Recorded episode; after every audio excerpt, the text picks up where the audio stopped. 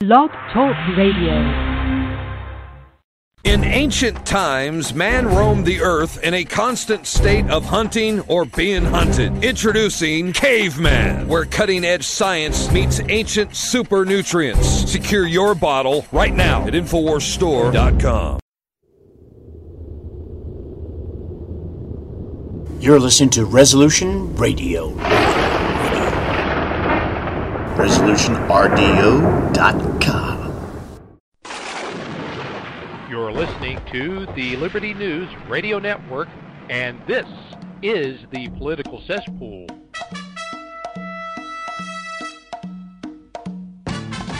The Political Cesspool, known across the South and worldwide as the South's foremost populist conservative radio program. And here to guide you through the murky waters of the political cesspool is your host, James Edwards. Ladies and gentlemen, welcome back to TPC. It is our second week of March Around the World 2023 edition of our March. Last week, we spoke with leaders in England, Australia, and Canada, and truly there is uh, no logic to our travels this year. You wouldn't go from England to Australia, back up to Canada, to go then to Croatia and Brazil. Uh, that is really just crisscrossing the globe, but that's the way we're doing it. And we've got so many more people and so many more nations to speak to as this month continues. And then April 1st, we'll kick off Confederate History Month. We are in a fantastic time of year uh, for the TPC broadcasting calendar. But yes, last week we were in England, Australia, and Canada with Nick Griffin. Uh, Professor Drew Fraser and Paul Fromm, respectively. Tonight, we're going to punch your ticket to Croatia when former diplomat Dr. Tomislav Sunic uh, joins us. And then a little later tonight, after leaving the Balkans, we're going to take a quick trip down to Brazil for an update from our South American correspondent as TPC's aforementioned March Around the World rolls on. And as you know, and as we like to remind you during this month's special series, we're showcasing some of our people's greatest representatives from various European nations as we seek to discover how our kinsmen are faring throughout the Western world and beyond. So we are attempting to contact Tom right now. Tom Sunic has been a friend of mine for as long as the show has been on the air, and he is joining us now live from uh, Zagreb. It is a little past 1 a.m. in the morning in the Balkans. Tom, it is great to have you back. How are you doing tonight? Well, thank you very much for your call, and uh, let me first extend my greetings to all of you folks, and of course to my friends Kevin MacDonald, and uh, also to my folks from the American Freedom Party, and all to good people who are with, who wish, who will, who actually want to find out something about the Balkans and something about Croatia. Go ahead, James. We are ready to find out anything you want to inform us on. Let me first just remind our listening audience that what a regular you are on this program uh, an annual appearance at the very least. You've always been there with us, and we thank you for that. Tom Sunic holds a doctorate in political science. He gives lectures all around the world. He is well traveled throughout Europe and uh, and beyond. As we mentioned, he has authored several books, including Homo Americanus, Child of the Postmodern Age, and Against Democracy and Equality, the European New Right. So let's just dive right down into it, Tom. Croatia, of course, as people know, is a full fledged member of NATO the EU and the Schengen, uh, Schengen zone. Uh, is the Croatian government standing up for the unique interest of its own nation, or is it basically just participating in a mimicry of U.S., EU, and NATO directives? It's a good point. Let me first start with some short rundown on the situation of uh, Croatia uh, vis-a-vis Russia and vis-a-vis Serbia.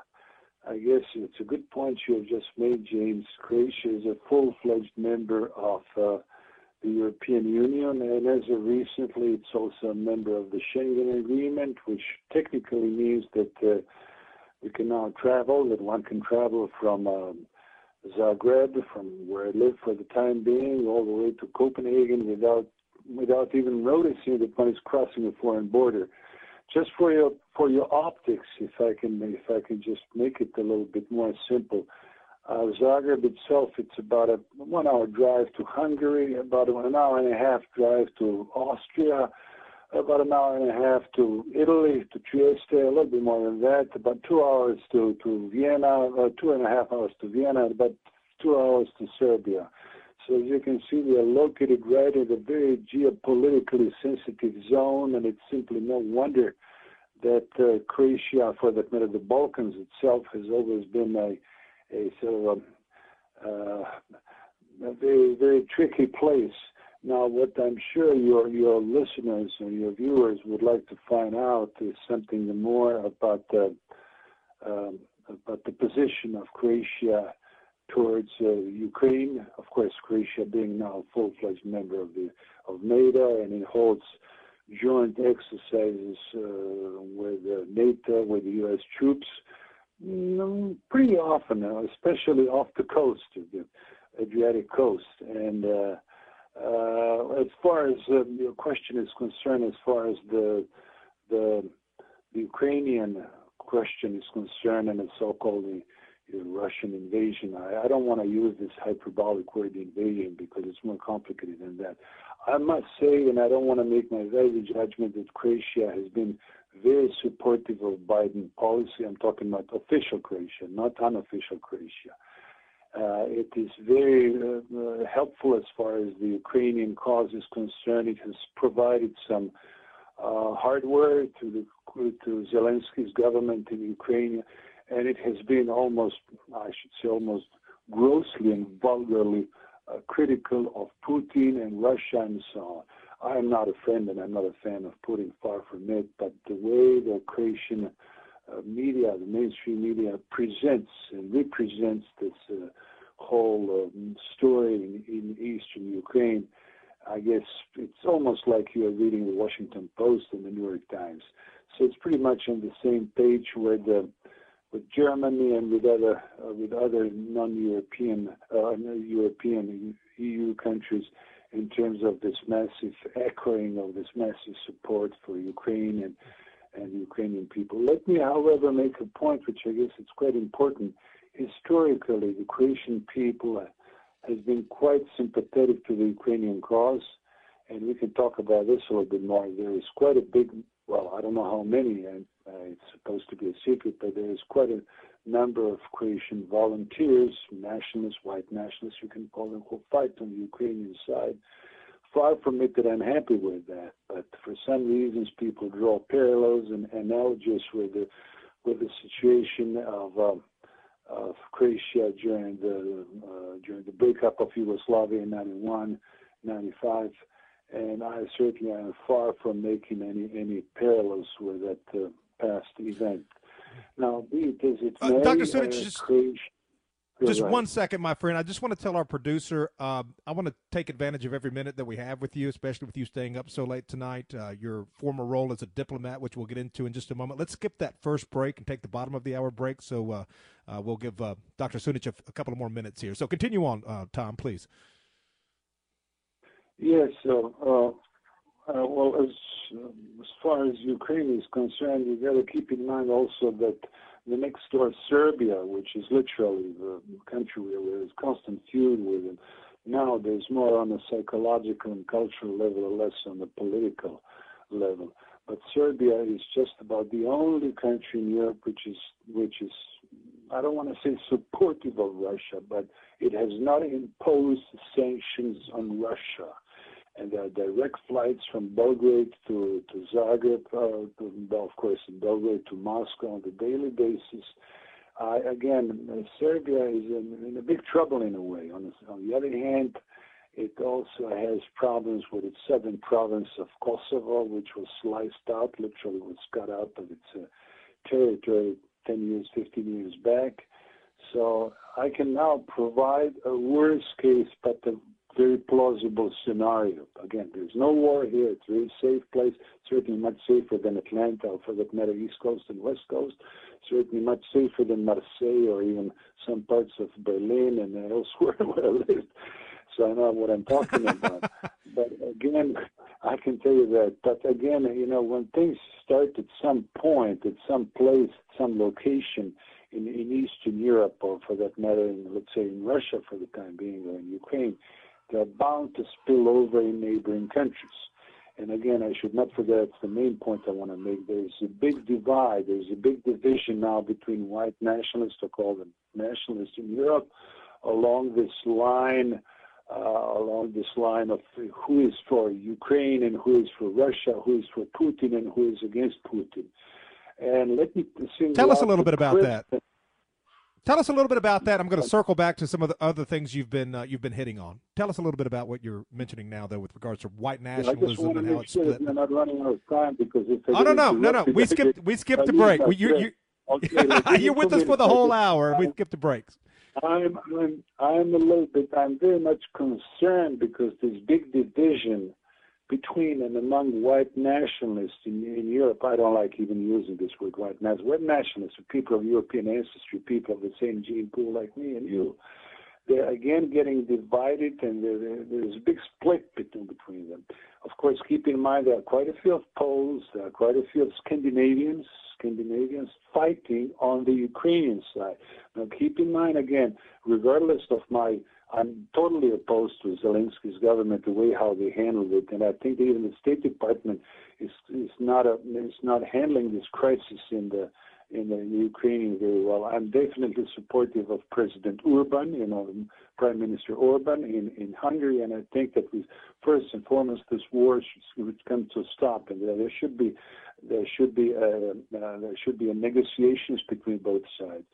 But again, you can see that, uh, for instance, most, well, most, but quite a few of Baltic um, uh, Baltic peoples and nationalists, like, are, are uh, historically speaking, have been had have, have been very, very critical of Russia and its ambitions, regardless, regardless of communism. So, communism or Putin notwithstanding, this is the same case with Poland. I don't know how many Polish volunteers, white volunteers, you can put it that way, were killed, were murdered, or in fact were perished during this war, but there are certainly quite a few of them. And I also suspect quite a few of Croat nationalists.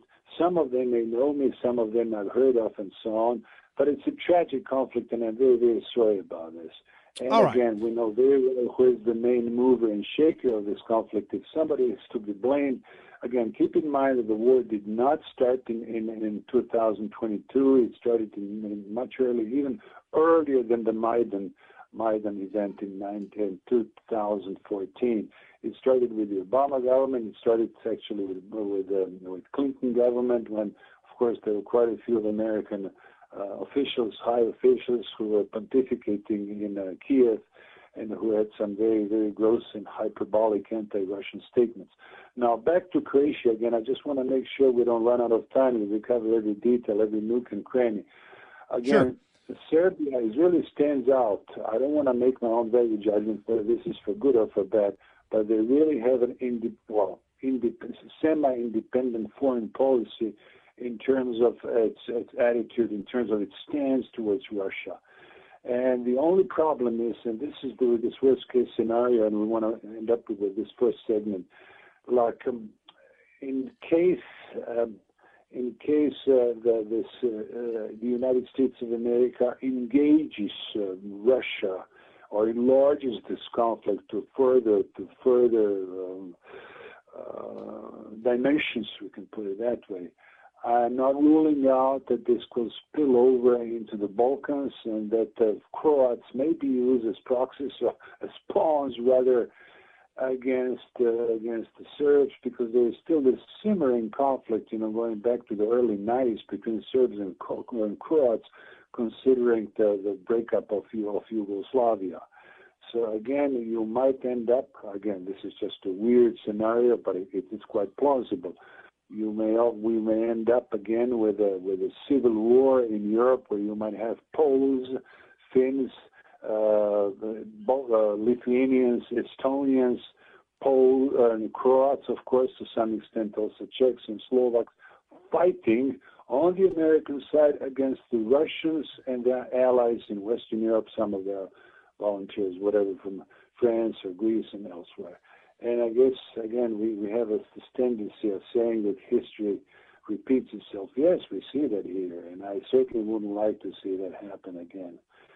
And, Let's uh, recap what we've learned so far from you, Dr. Sunic, and your experience on the ground here as a professor, as a former diplomat, is, of course, very profound. And you've got insights here that you're sharing that go beyond just opinion. Uh, this is something you've done professionally.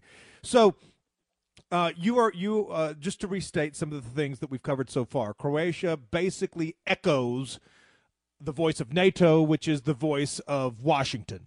Uh, they are playing Right. the, the Croatian government, the Croatian media, not necessarily all of the Croatian people. Obviously, you are uh, a native uh, Croat and uh, are there in Zagreb and are a fantastic representative of our race and uh, of our cause. Uh, but the the official head table there, uh, submissive, uh, playing a submissive role in the anti-Russian campaign. They have full support, uh, as you mentioned a moment ago. I believe you put it. They basically echo the Washington Post, the neocon deep state. I, I want to talk a little bit more. A question already came in about this from a listener. Uh, your opinion on this crisis in your neighboring Serbia uh, with its Albanian neighbor, the U.S. sponsored Kosovo. Uh, there's a large U.S. military base in Kosovo, as as people may or may not Yes, know. indeed. Eh, but, uh, th- Thank th- this is the question. Me. You don't hear No- about this quite often, but Yeah. yes, this is the second largest U.S. military base in eastern Kosovo, right on the threshold of, of, of Serbia. Now, keep in mind again that the Kosovo is, I hate using hyperbolic language, but this is basically an artificial statelet, you know, which was carved out 15 years back uh, from uh, the, the, actually the, the territory of Serbia. This is the ancestral territory of Serbia. Uh, culture goes back to the 13th century, and of course they're very proud of it. And just recently there was a military buildup, and a Serbian military buildup, which was hopefully successfully solved by EU military peacekeeping troops. I'll put it under quotation marks. KFOR. Now, of course, the American troops, as far as the the, the this uh, big uh, camp is concerned, is Bondsteel. They're, they're just uh, And, th- and this camp is visible from outer space. It's an American military base so big and expansive, it's visible Yes, from it's space. Huge, but you never ever hear about them. I don't know what their activities are. I'm pretty much sure they're not passing out chocolates or candy bars or Hershey bars or whatever. They're probably they're all, it's actually the whole system. I suspect, you know. I just don't want to take in some wild guesses, but I suspect they just they it's served uh, this whole areas in uh, controlled by the American troops serves uh, as a as a surveillance center because keep in mind Greece is next door. It's not very far. Macedonia is not very far, and of course it probably takes I don't know ten minutes, you know, flight to Tel Aviv, you know, from over there. Now I can give you an idea of Zagreb is up north. We are we are closer to to Vienna than we are than to to Belgrade, and uh, I guess this uh, Bondsteel camp it's about six hundred, I should say, six seven hundred miles uh, from from Zagreb. Now, of course, Well, do you, do you think that this camp? I'm, I'm going to mention some of the geography of the Balkans in the next segment after the uh, bottom of the hour break because I, I, I, always say this. I'm fascinated by maps. If you put a map in front of me, I'd just be uh, enthralled and riveted for, for hours. I love yes, studying I'm maps. sorry that we are not doing a video because if I had a video, I would show it on a map. It be much, the optics is needed for this type of a discussion, James.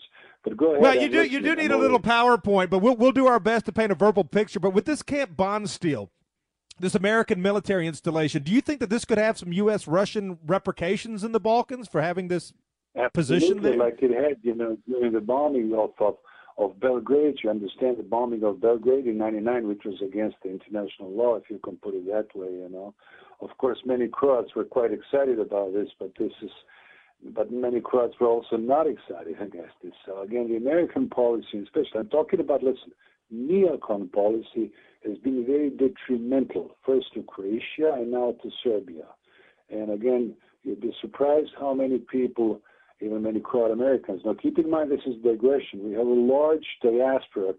There are four million Croats, you know, uh, living abroad, and in fact, there are about a couple of million Americans of Croatian descent, including myself. You know, so basically, keep in mind that lots and lots of Croats are very conservative. They all voted Trump in during the in 19, uh, 2016. And of course, I will quite distinctly remember during the bombing of Belgrade in 1999, there were quite a few of Croat nationalists who were opposed to that because they asked themselves, question, if push comes to shove, we'll be next on, on, on, on target. So by and large, many, well, not many, but quite a few of Croatian uh, nationalists here are opposed to this neocon policy uh, conducted by Joe Biden and his uh, and his group of people. Just look at their pedigree, and everything will be quite clear to you. So, all right, uh, yes. A lot going on, it sounds like. I mean, my goodness, my friend, you have filled a segment, and you filled two segments without a break. And uh, I, we have covered a ton of ground. I mean, really giving people a, a, a picture of what's currently taking place in Croatia, which sits at the in the very heart of the Balkans.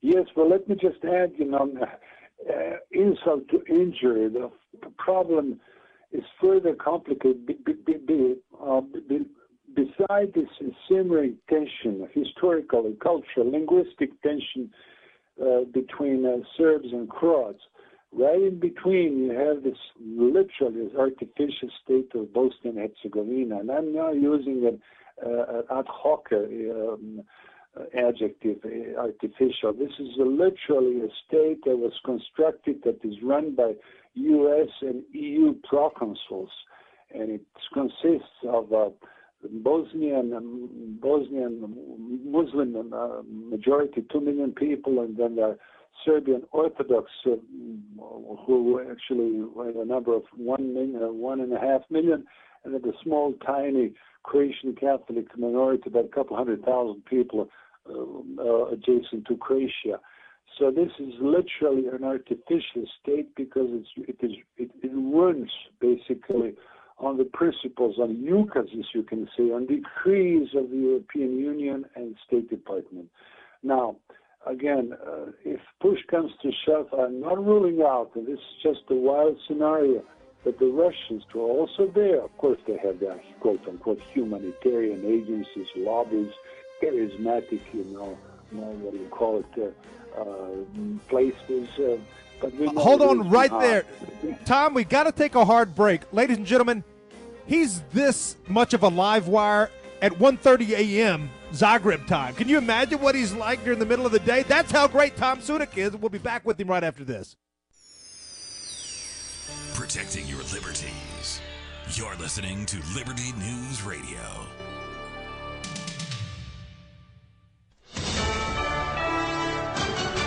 USA News, I'm Dave Collins. Two high profile GOP hopefuls are visiting the early caucus state of Iowa.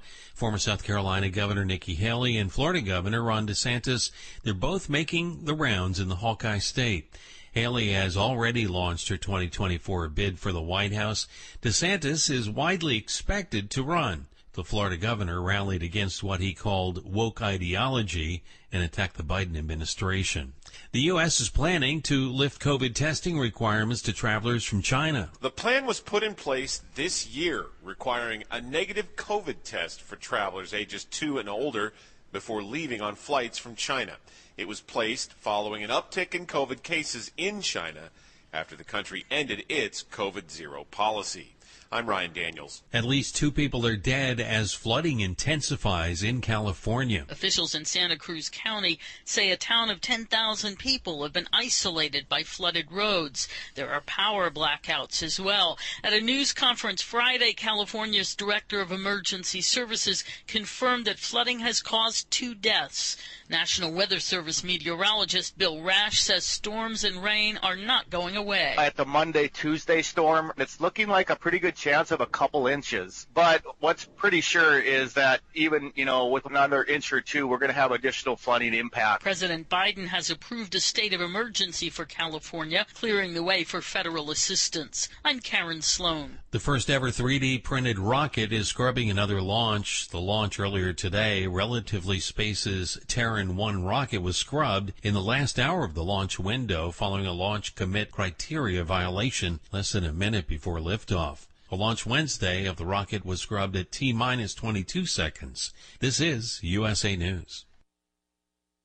Attention small business owners. This could be the most important 10 minute call you will ever make. you could recover up to $26,000 per employee today. And all you have to do is make one short 10 minute call to take your business up a notch or bounce back from these difficult couple of years. Omega Accounting Solutions can help you recover any payroll tax overpayments you made during the pandemic. You may even be eligible to receive up to $26,000 per employee. All it takes is a quick, easy, free 10 minute ERC consultation to determine if you qualify.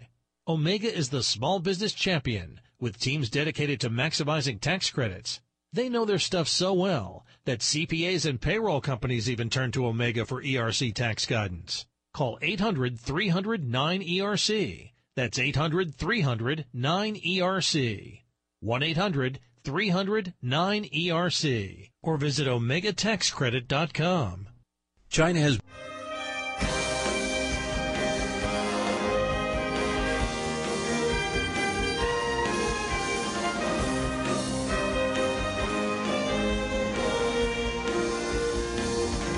Any night uh, with Dr. Tomislav Sunic is going to be a good night of radio. I can tell you that because we've been hosting him for nearly two decades. And I can remember even going around in the rural South picking strawberries and fruit at an orchard with Tom Sunic. And then we traveled together from Memphis down to a a conference at which we both spoke in Florence, Alabama. That was a long time ago, but he has been a good friend and a wonderful champion for our people uh, for his entire life. And again, Dr. Tom Sunic has, uh, in addition to his lectures around the world, his books. Uh, which you can still find on Amazon, and I would encourage you to check them out. He has served in various diplomatic positions with the Croatian government in places like London, Copenhagen, and Brussels. He currently resides in Zagreb, where he joins us from tonight. He's a freelance writer, still writing, still out there doing the good work. So uh, in the first half of this interview with Dr. Sunic in his appearance this year on our March Around the World, he was giving us some uh, deep dives into uh, some very complicated issues in this half, the second half of our time with uh, Dr. Sunic tonight, he is going to uh, be keeping his answers punchy and uh, concise as we work through as many questions as we can that have already come in from the audience. So, Tom, I turn it back over to you. And here is the first question for you. And this is a follow up from something we were talking about earlier. Uh, can you discuss briefly the possibility of war between NATO and Serbia? Yes, indeed. As I said just a while ago, there was a war between NATO and Serbia in 1991 when the NATO uh, aircrafts bombed heavily Belgrade. And again, this was not quite in compliance with international law. I don't know who gave the permission to those troops. I know for sure that uh, I was still serving as a diplomat in, in government. He was opposed himself to this uh, to this campaign because most of those planes flew from Aviano, which is up north in northern Italy. It's about 10 minute drive, by about 10 minute flight from uh, with F-16 over there. And of course, they flew over Croatia, and apparently, I don't know all the details, so I just don't want to get involved in conspiracy theories.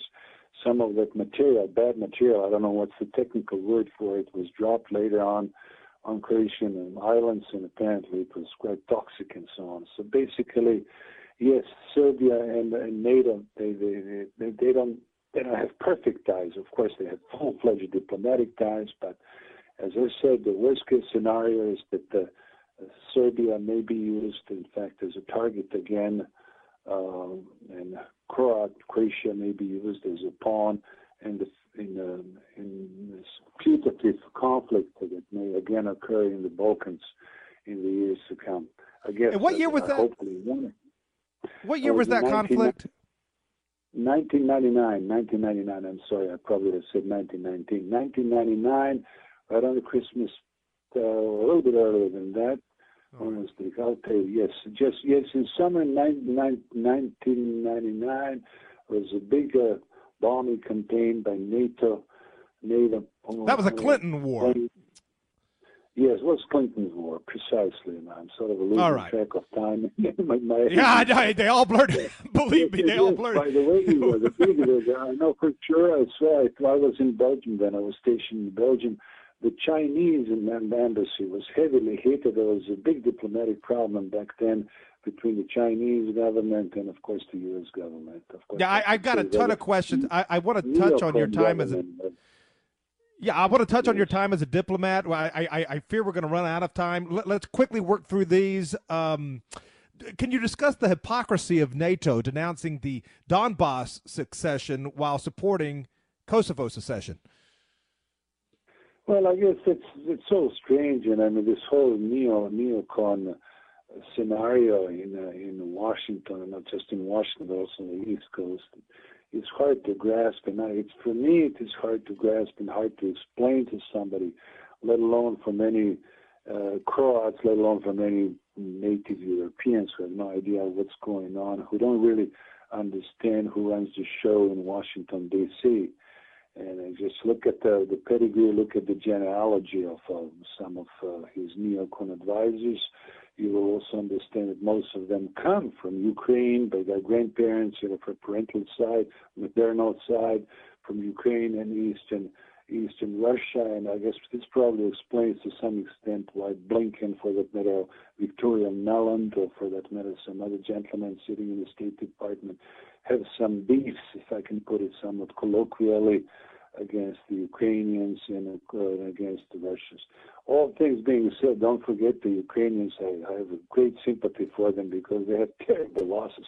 I don't know how many college students in America realized that uh, in 1933 Ukraine suffered horrendous, horrendous Holocaust. It was All right. six million. Oh yes, and yes. The same year, the same year, you know, the State Department, I think it was Roosevelt, Roosevelt Uh, established diplomatic ties with the Soviet Union. Okay, so and I put things in perspective. We cannot just take, take out and decontextualize our, our talks.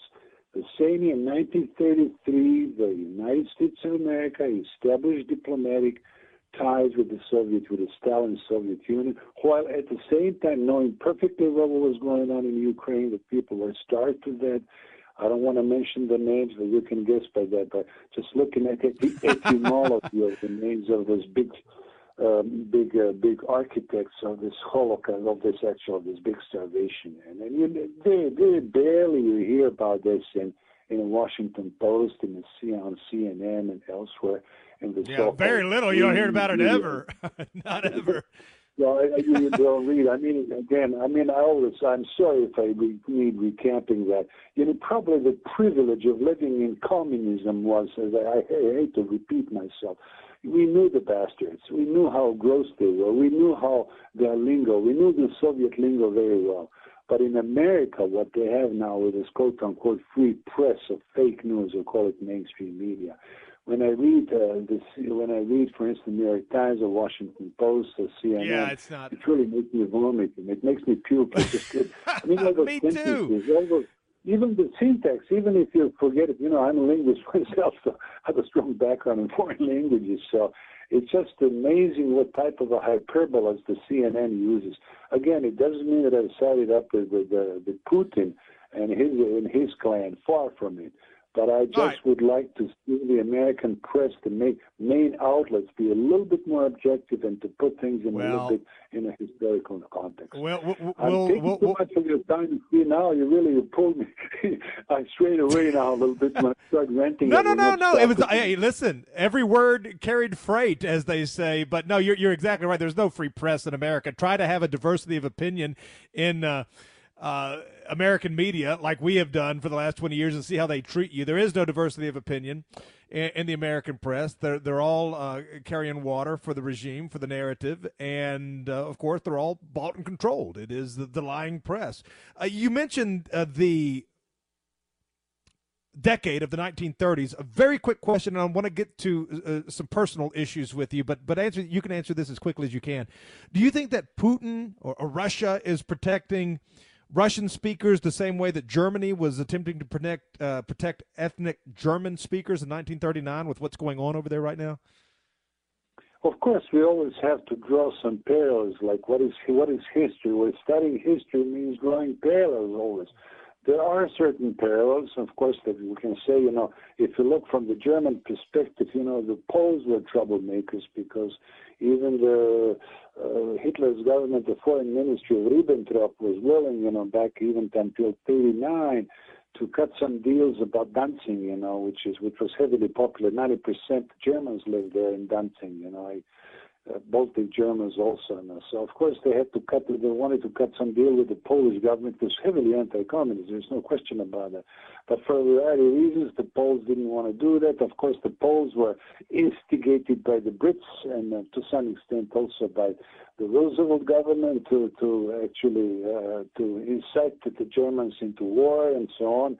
So again, the Europeans also, I must say, with all due respect, you know, for our cause and for our gene pool, but Europeans are quite stupid often, and they they're easily manipulated. And I must make here a very solid point, James. Please do allow me that.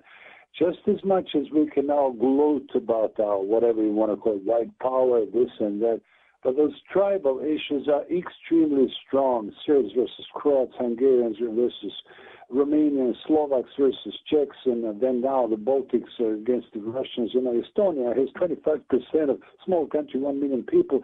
There 25% of Russian-speaking uh, people there. Ukraine is not a homogeneous country. Uh, Eastern Ukraine is heavily Russophone, uh, uh, inhabited by Russians. Three and a half million Russians left Ukraine, refugees from Russia from Ukraine. So it's a it's a it's a very very complicated terrain. What I'm saying over and over again, our prime cause, our prime uh, goal should be preserving our gene pool and not fighting inter-European, wars. No more brothers' wars.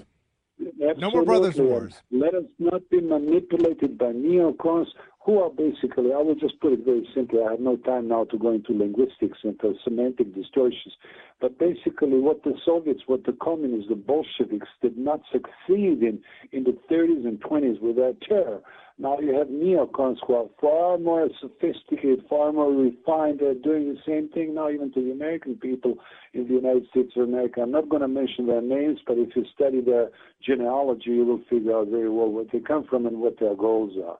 So basically, yes, to some extent, it's failed. The utopia of the Soviet Union is now again with its affirmative action, ethnic sensitivity training, you name it.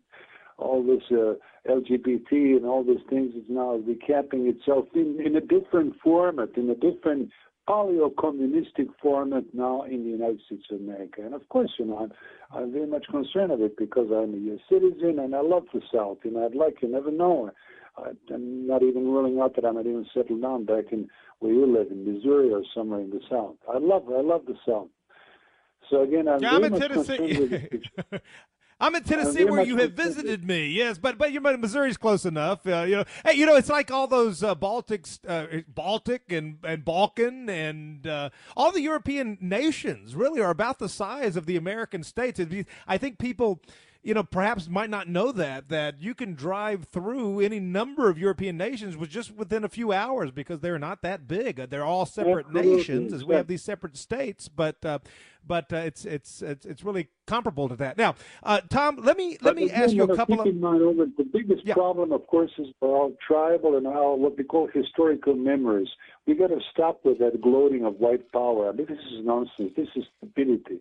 Look, one way or another, the Europeans have been plagued themselves by those constant, constant tribal wars. We can now, we can now, uh, how can I say, criticize, we can lambaste the Arabs, we can talk negatively about Jews and so on. But all things considered, even if Europe is homogeneous perfectly, even if it resuscitates itself, its gene pool and so on, I'm not ruling out there will be again tribal wars. You know, it's just it's constantly plaguing us. You know, I'm sorry about what happened between Serbs and Croats.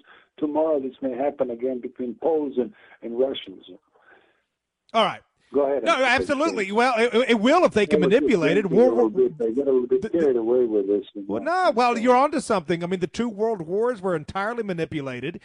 And it was a, a you know virtually 100% white blood spilt on all sides of the two world wars. I mean, and that certainly, certainly had a disastrous. We cannot survive another thing like that. Now, let me ask you. We only have about 10 minutes re- remaining with you because I know we're going to lose you before the end of this hour. We really got to make haste now.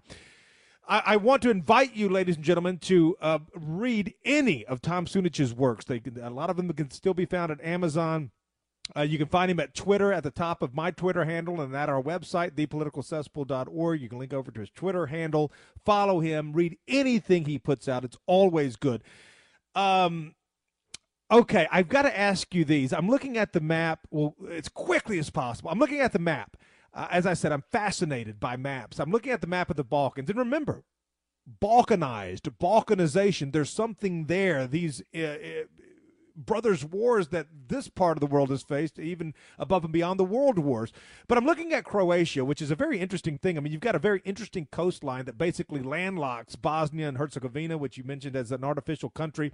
You're just south of Austria, very close to, to Austria. You border Hungary. A little bit to the southeast, not very far away at all, Macedonia and Greece. So it's a very interesting part of the European world. You're just a, a, little boat ride across from Italy, even. Which of the Balkan states are most encouraging to you with regards to white consciousness, or are there any? Good point. You know, first and foremost, I got to tell you that Croatia is just about the only white enclave, and so is Serbia to a large extent, but Croatia more so and that's the paradox of, of, the, of Eastern Europe that we are nowadays more European under quotation marks than, than Western Europe. You know, quite frankly, I don't feel like traveling any further anymore to England, to, for that matter, to London, because I feel like a, not just like a stranger, but like a foreigner. You know, even at the, at the passport control, at the border control, when you show your US or EU passport, you, you have people the border control who are, are, not quite European, if you see what I mean. So yes, definitely, this is something we also got to consider quite quite uh, seriously. And I would encourage your friends, our foreign friends from the United States of America, to possibly even consider relocating to Croatia and to Eastern Europe because it's still a very safe. All things well, let's forget for a while, you know, the Russian conflict and the Ukrainian conflict but uh, Croatia is very safe, and uh, Croatia is very, of course, I don't want to say racially conscious. I call them rather implicit whites. You know, this is the term that I borrow often from Kevin. That's okay. We, we, that, that's better. That's better than self-hating whites, which we've got plenty of in the yeah, United no, no, no, States. We don't have that. that. That's even the Catholic Church in Croatia, which is very strong. You know and it's quite racially quite racially aware. Of course, they don't formulate that in a in anthropological lingo, folks, by and large, are much more aware of this uh, uh, monogamous marriages and uh, racial consciousness than than Western European. You know, of course, you know, keep in mind that in France and in Germany, the term race, race, uh, was erased from the constitution and no longer exists. And even if you talk to local cops here, even folks on the road, they, they still they, they feel this. Uh, I don't want to say hatred, but certain resentment towards people coming from non-European countries. This is something we got to address really briefly in one minute, to James. Now, of course, Croatia, having now become the full-fledged member of the European Union and, and Schengen Agreement, has literally become a launching pad for new waves and waves of non-European migrants, mostly migrants coming from Eastern Asia, from actually they're not Turks, but from Afghanistan.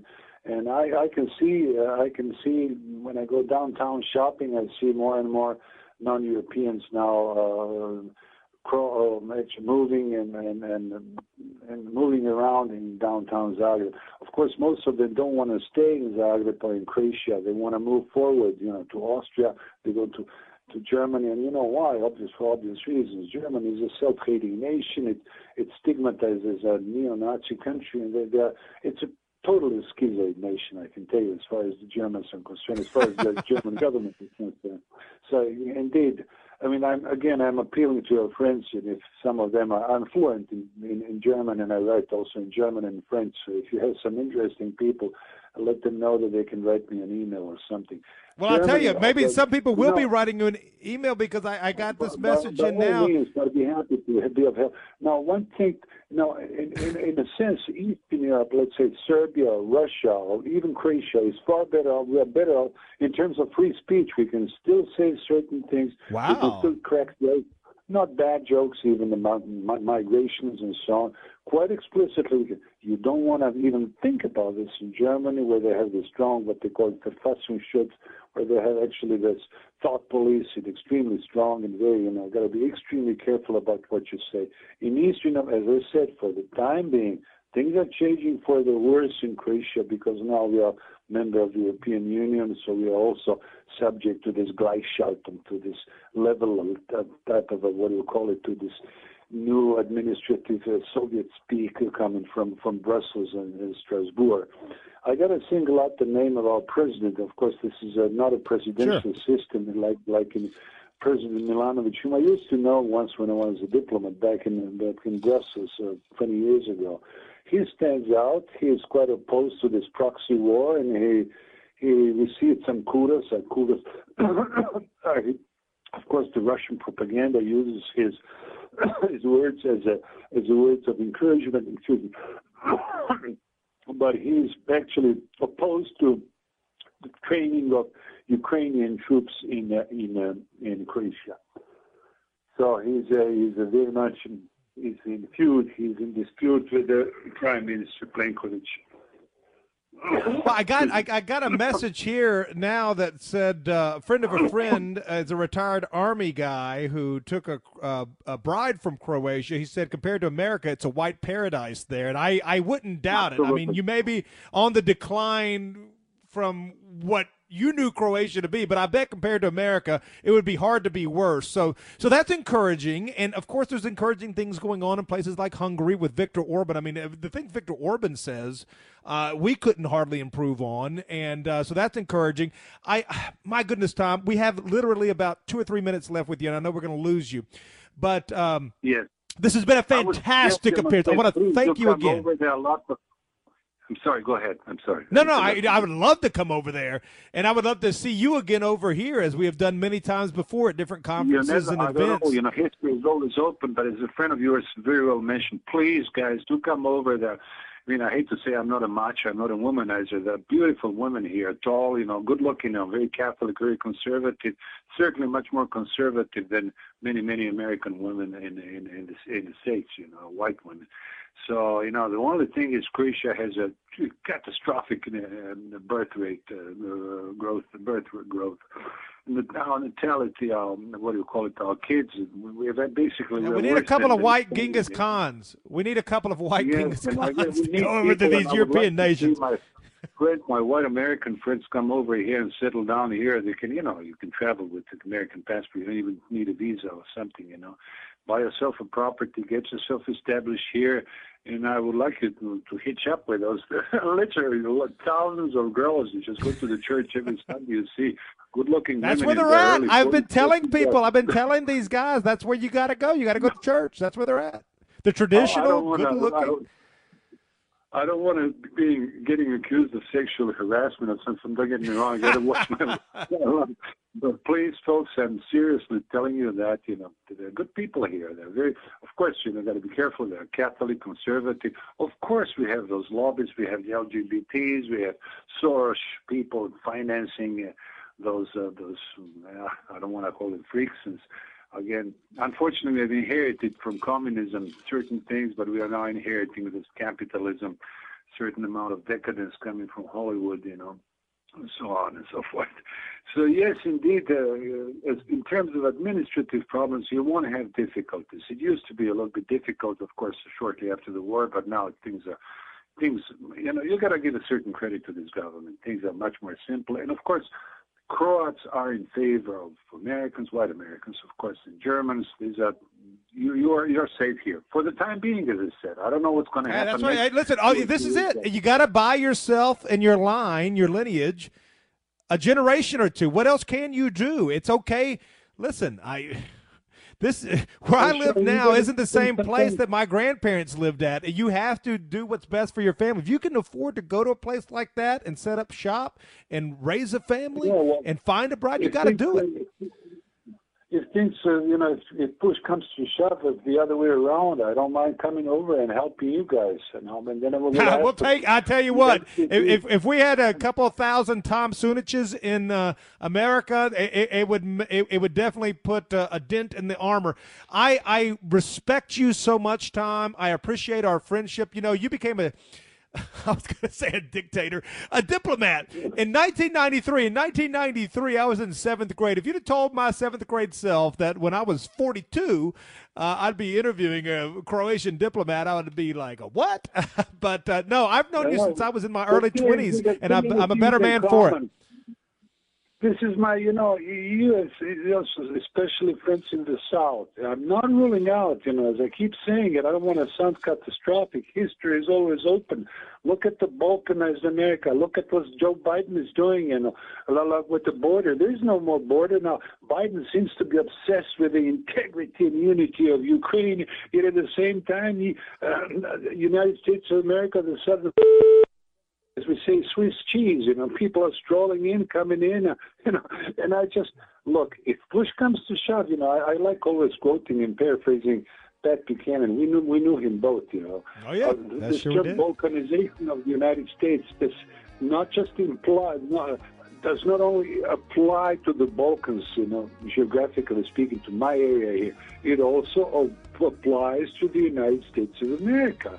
America is full fully balkanized, and I do not know what's going to happen. And again, if I have to choose the sides, you know very well whose sides I'm going to choose. I'll tell you what, uh, I'm on your And side and you you're on because I owe mine. I owe you and I owe our brothers and sisters very, very much. Of course, I'm not probably, you know, with some technical things we're not going to talk about, but I'm good as a speaker. So I certainly want to use my skills, you know, to. Tom, it has been a entirely riveting and enthralling hour with you. I say right now, best appearance Your ever call Tom was Suda just made. because- and we just lost it because we ran out of money. Second hour coming up next. In ancient times, man roamed the earth in a constant state of hunting or being hunted. Introducing Caveman, where cutting edge science meets ancient super nutrients. Secure your bottle right now at InfoWarsStore.com. You're listening to the Political Cesspool on ResolutionRDO.com. Call and listen now at 607 203 5423. That's 607 203 5423. Napa Know How. A Napa guy knows the only way you'd give a freshly minted driver a brand new car is if he promises to never drive it. Instead, let him grind the gears and knock over the neighbor's mailbox in something a little more suited to his skill level. And with over 500,000 parts and a little Napa know how, he can safely drive something that's nearly as old as he is. It's not perfect, but it's perfect for him. That's Napa Know How. Napa Know How.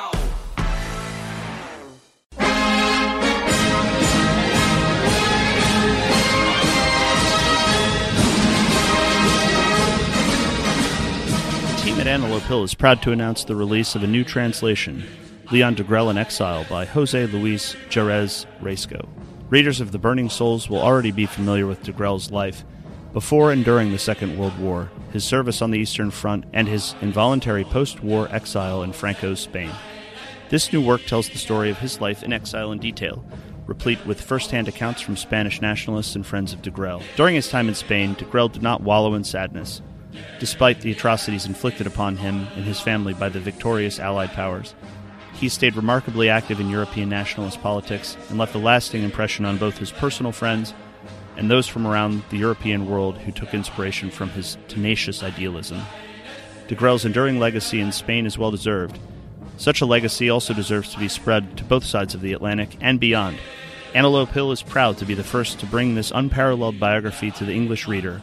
Get Leon Degrelle in exile today at antelopehillpublishing.com.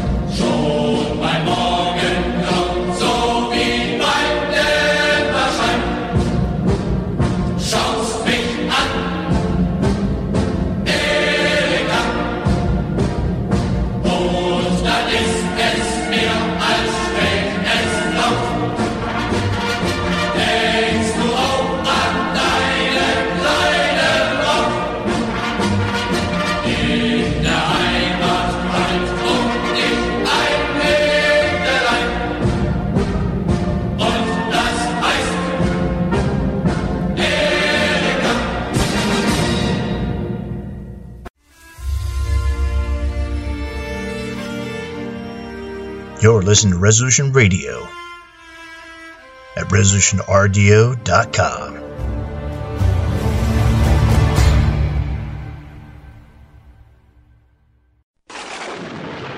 You're listening to the Liberty News Radio Network, and this is the Political Cesspool.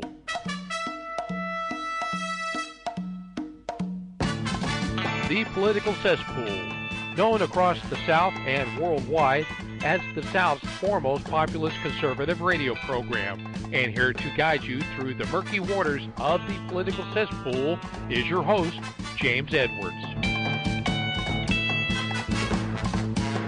Welcome back. Hour two of three this Saturday evening, March the 11th. We have had a total of four hours of broadcasting under our belts so far this month, and already we've taken you to England, to Australia, to Canada, and to Croatia. We're going to briefly pause our international travels this hour because I need to. We're going to catch up on a busy week of news with Keith Alexander the Great. And then we're going to resume our march around the world in Brazil in our third hour tonight and for the rest of the month. We're going to continue to globe trot around this spaceship Earth of ours and we'll see where we land. Uh, we're going to be all over the place, as we already have been. Well, Keith uh, was supposed to be with me in the studio tonight, but he got about halfway to the studio and he had a blowout on the interstate. Had to call AAA, get a tow back to his house, and so that's why he missed the interview with Tom Sunic. But he's here with us now, alive and well, and safe and sound, and getting a new tire and all of that. Uh, Keith, great to have you in any way we can get you. Well, I appreciate that. All's well that ends well, and I think everything is, you know, done pretty well uh, considering. Uh, it's kind of a rainy, uh, cold day here in Memphis, but uh, AAA came through in the pinch the way they're supposed yeah, to. pretty quick. I was ready to hop in the car and come out and rescue you, but I couldn't get there before AAA, which is saying something. When I had a blowout in Alabama, I waited about uh, what four hours, and they never even showed up. A good Samaritan on his way home from church helped me out. So anyway, you just never know. But uh, I, I, tell you, if you had gotten here, maybe God's hand was involved because if you'd have been here, I don't know if we could have squeezed you in. Tom was uh, uh certainly uh, amped up for that interview, and he had a lot to cover, and he covered a lot in an hour. Well, that's that's his style, and uh, he uh, he's jam packed full of information. And uh, the best thing you can do with Tom is basically just uh, you know sit back and let him roll. Well, and he rolled. I tell you, that uh, was a information packed hour that he gave us and staying up to 2 a.m. to do it. Uh, there were a couple of other things I wanted to ask him about. He had a recent trip to Belgrade. Uh, by invitation of the Institute for European Studies, where he gave a lecture. I wanted to ask him a little bit more about what he talked about. I wanted to talk a little bit about uh, more about his time as a diplomat. I mean, you know, he's been eight years. We can call ourselves ambassadors of our people or spokesmen for our people, but he actually had a full-on government sanction and commission as a diplomat, and uh, he served in different positions London, Copenhagen, and Brussels, as I mentioned, and I wanted to ask him a little bit more about that work. You know, after all the years we've had him on, we've never asked him about his time as a diplomat, really. And um, we'll do that next time. But if you go to his Wikipedia page, this is an accomplished academic, um, a scholar, an author, a diplomat. But if you go to his Wikipedia page, the first thing you'll read is the Southern Poverty Law Center says Tom Sunic is a white supremacist. So I think that's the first thing Wikipedia because, because he's rubbed shoulders with us, and you know I'll, I'll never know. forget his visit over here. It was a great time, and uh, you know, oh, sure, uh, he's always welcome back. The, the the welcome mat's always out for Tom at my house. I'm sure at your house too. That's absolutely true. So let's, well, you know, the aforementioned Southern Poverty Law Center got into a little bit of hot water this week. I don't know if anybody knows about that. What do you know about it, Keith? Using well, your I know, that, I know, I know you were the bird dog that first brought it to the attention of the media generally, although uh, other people are taking credit for it. But, well, let me tell you what happened with that. I'll tell you very quickly what happened with that, ladies and gentlemen.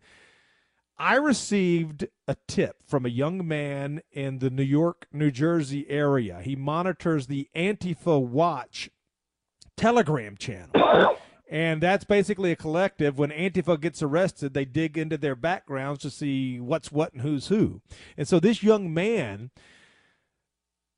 He's a friend of our program, by the way. No, he's we, a, absolutely. A, yeah, obviously, he's a friend of our program if he has my phone number. And he he texted me with this information. He says, I think that one of the Antifa rioters who was just arrested and charged with domestic terrorism uh, on an attack on a police facility in Atlanta is a staff attorney for the Southern Poverty Law Center. Now, a lot of times fanciful things like that just don't pan out. But he he contacted he, my contact rather provided me with the DeKalb County that's right there in, in Atlanta arrest report and other corroborating evidence.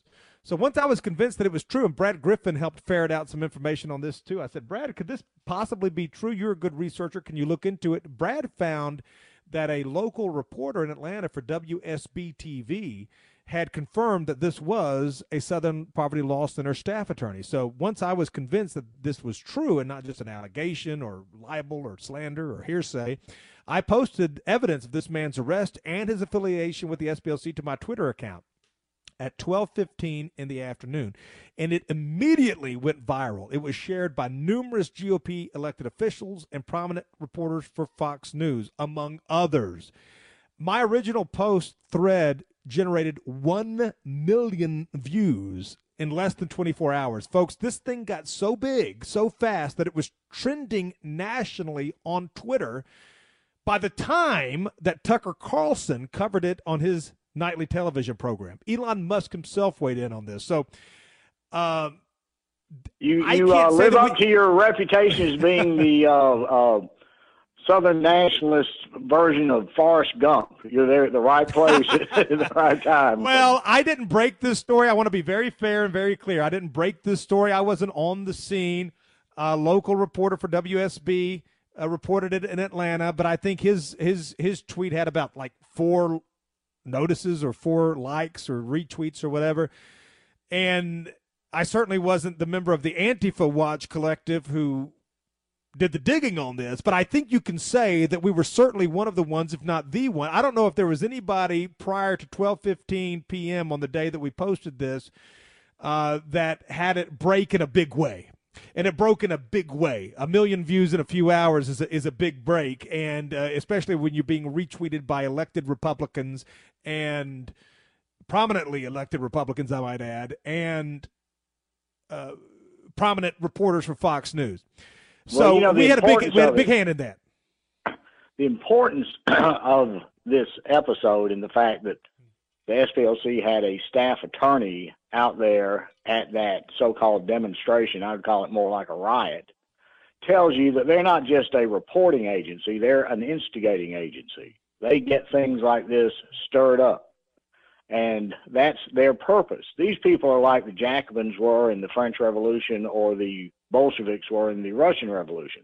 These are hardcore revolutionaries, and they get paid because Jewish power and uh, influence is behind all of these left-wing organizations like the SPLC, the ADL, uh, you know, that, you the list goes on and on. But this is, you know, it's a great career choice if you're a radical.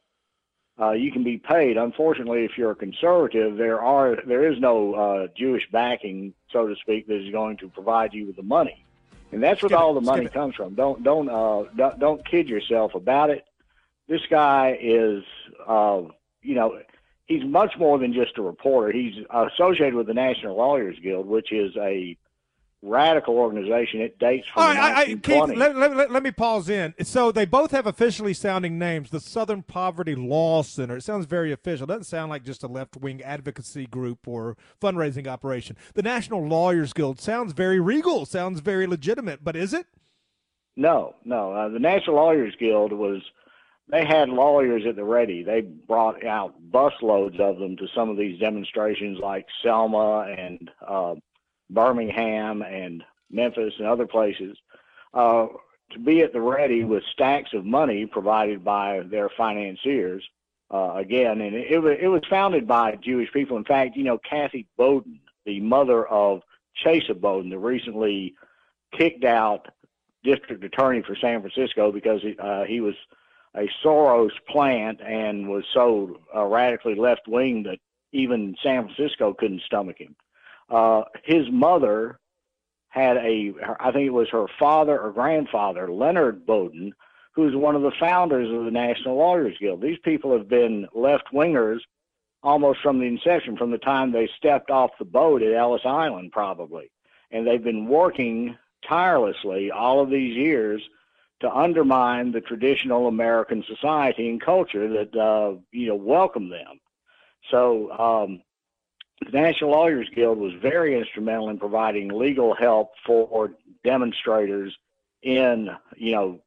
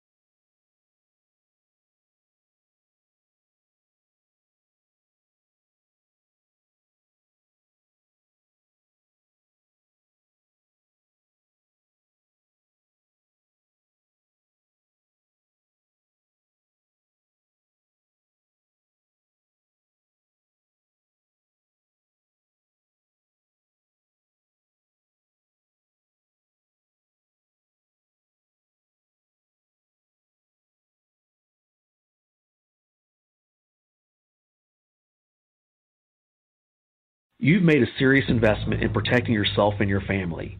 You've purchased the gun, the ammunition, the training, and even secured a license to carry in your state. You know the Constitution and don't believe you should have to pay for a right that you already have, as written in the Second Amendment, but you are law abiding.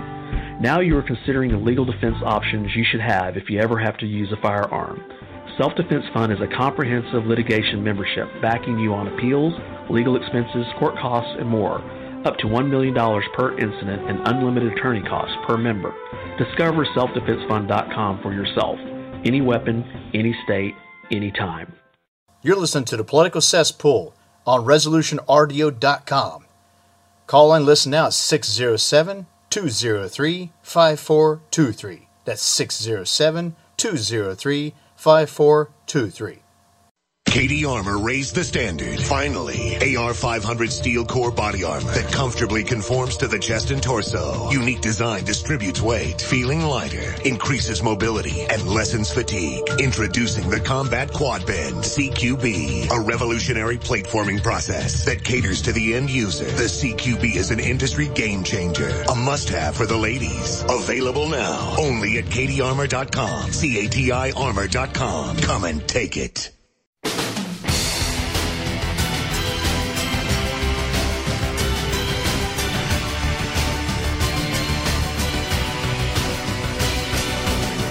You're listening to Resolution Radio.